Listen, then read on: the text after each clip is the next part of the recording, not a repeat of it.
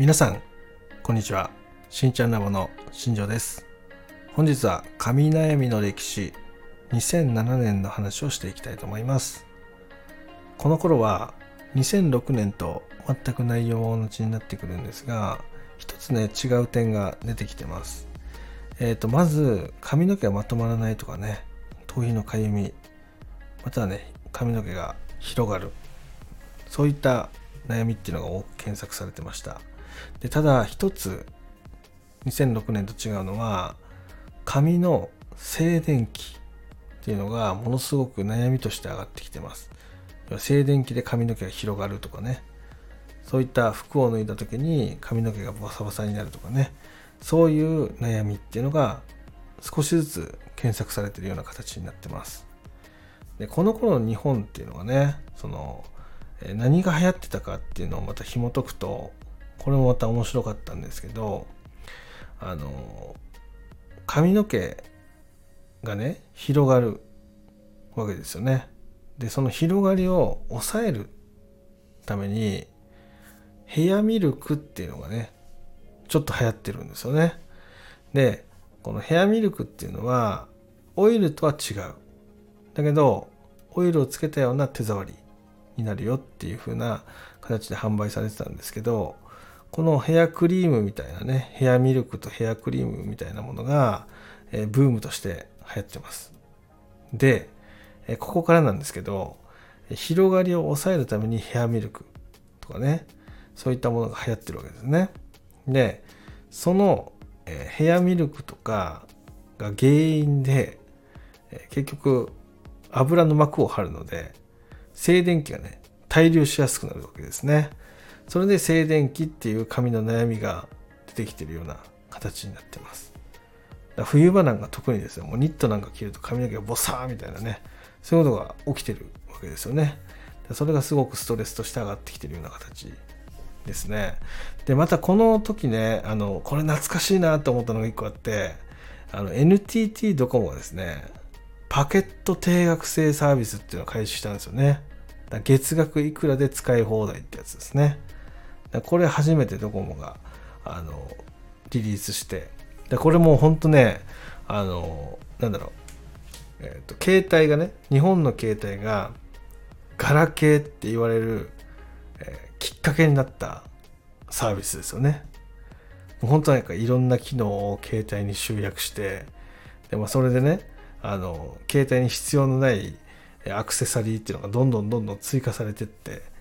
これは電話なのか何なのかみたいなねそういう風になるぐらいあのガラケーっていう風に言われ始めた時代ですよね。でこれその定額サービスを開示した背景っていうのもあってこれもすごく面白かったんですけどあの Google がねリリースされたんですよね。携帯で Google が使えるようになったんですよ。これが2007年になってます。まなので、まあ、イコールね、もう携帯、Google でちゃんと検索しなさいよみたいな。携帯でインターネットを楽しみなさいよっていうことが推奨されたのがこれ背景で分かりますよね。今ドコモの定額サービスがスタートしえ使い放題でそれでえ Google っていう、えーと、検索システムを使っていろんなものを調べてくださいみたいな。でそれを調べた人たちが今私の配信のネタになってるっていうね。その2007年に Google とかインターネット上で検索された、えー、そういう髪の毛の悩みを僕は集計で出してでそれについて今話をしてるわけですね。だから本当時代を超えてそういうなんだろう一つのテーマとしてね引き継がれていってるっていうのは、まあ、こういうのを見るとすごく面白いなっていうふうに思います。はい。であとはですねこれもすごく面白かったんですけどあのファッション部分のものであのタオル生地ってあるじゃないですか、まあ、タオル生地だったりあとはあのなんだろう。なんていうのかな。スウェット生地っていうんですかね。の服っていうのがねちょっとブームになったりとかしてるんですよね。でなんか靴とかも今までヒールとかだったのがちょっとフラットな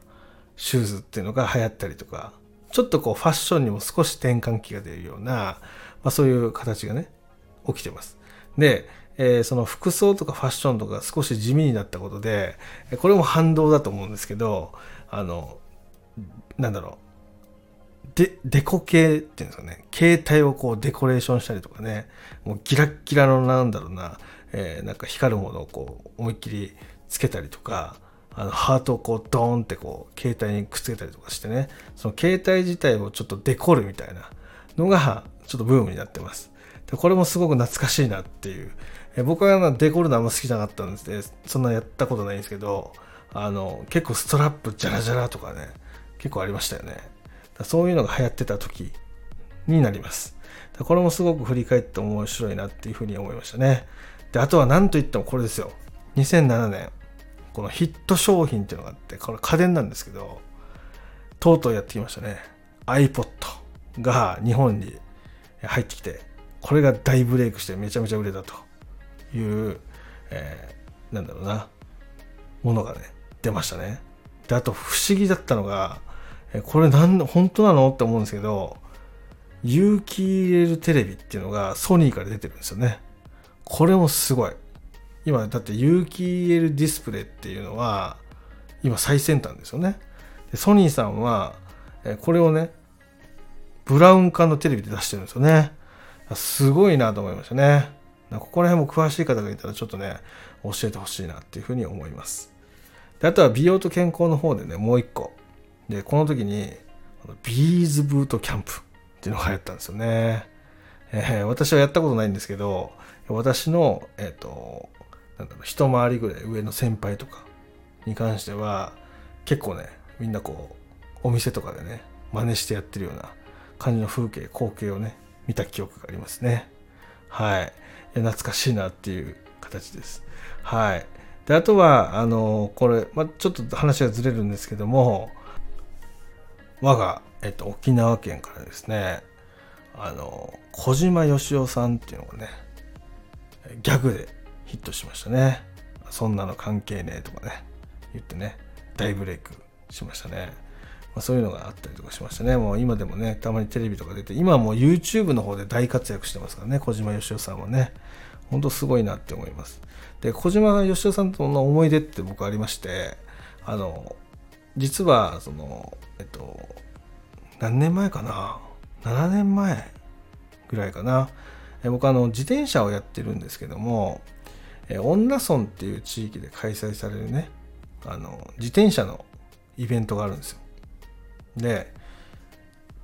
大体1月に開催されるものなんですけど1月の朝の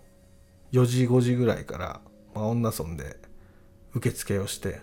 で6時とか6時半とかにスタートするんですけど、えー、その時その小島よささんもね当時自転車やっててで、まあ、たまたまなんですけど同じコースだったんですよね。であの人ね、あの、すごかったですよ。あの、坂道をこう自転車で登るときに結構ね、やっぱシャドウがあってきついんですよね。で、本当にね、あの人、そんなの関係ねえって言いながら登っていきましたからね。もう僕はそれ笑笑ってしまってそれ聞いて、えどんなだよと思ってね。本当にね、面白かった記憶が残ってますけど、ま、ちょっと余談なんですけどね、そういう記憶があったなって今振り返ってね、小島よしおさんとのエピソードでね、あったなっていうふうに思って。で、結構ね、ペースがね、似てて、えー、こう休憩所とかでね、そのすれ違ったりとかっていうの結構あったんですけど、あの、本当坂道の記憶がずっと残ってて、あ思わず声かけようかなと思ったんですけど、やっぱその、テレビのね、クルーみたいな人たちがこう、そばにいて、なかなか話しかけるタイミングっていうのはなかったんですけど、